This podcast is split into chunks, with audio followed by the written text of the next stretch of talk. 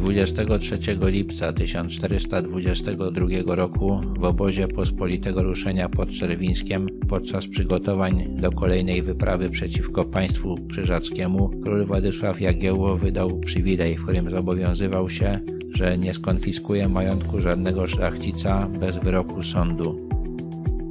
Przed Władysławem Jagiełłą nie było na świecie monarchy, który by dał swoim poddanym taką gwarancję. Król zobowiązywał się również zapewnić, że sądy będą sądziły wyłącznie w oparciu o prawo pisane i że w całym państwie będzie obowiązywać to samo prawo. Kary pieniężne zasądzane przez te sądy miały być egzekwowane wyłącznie przez urzędników królewskich.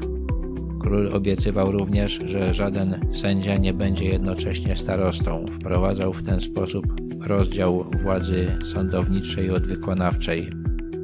Wreszcie zobowiązywał się, że nie będzie bił monety bez zgody Rady Królewskiej. Monarchowie często fałszowali monetę. Ten zapis miał to uniemożliwić. W przywileju czerwińskim znajduje się wzmianka, że został wydany na prośbę wielkiego księcia Witolda.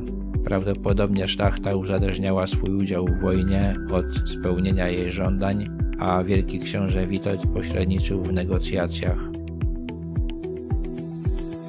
Przywilej czerwiński stał się jednym z fundamentów wolności szlacheckiej. Polska szlachta zyskiwała prawa, jakich nie miała szlachta w żadnym innym państwie i przez około 200 lat potrafiła tych praw bardzo rozsądnie używać.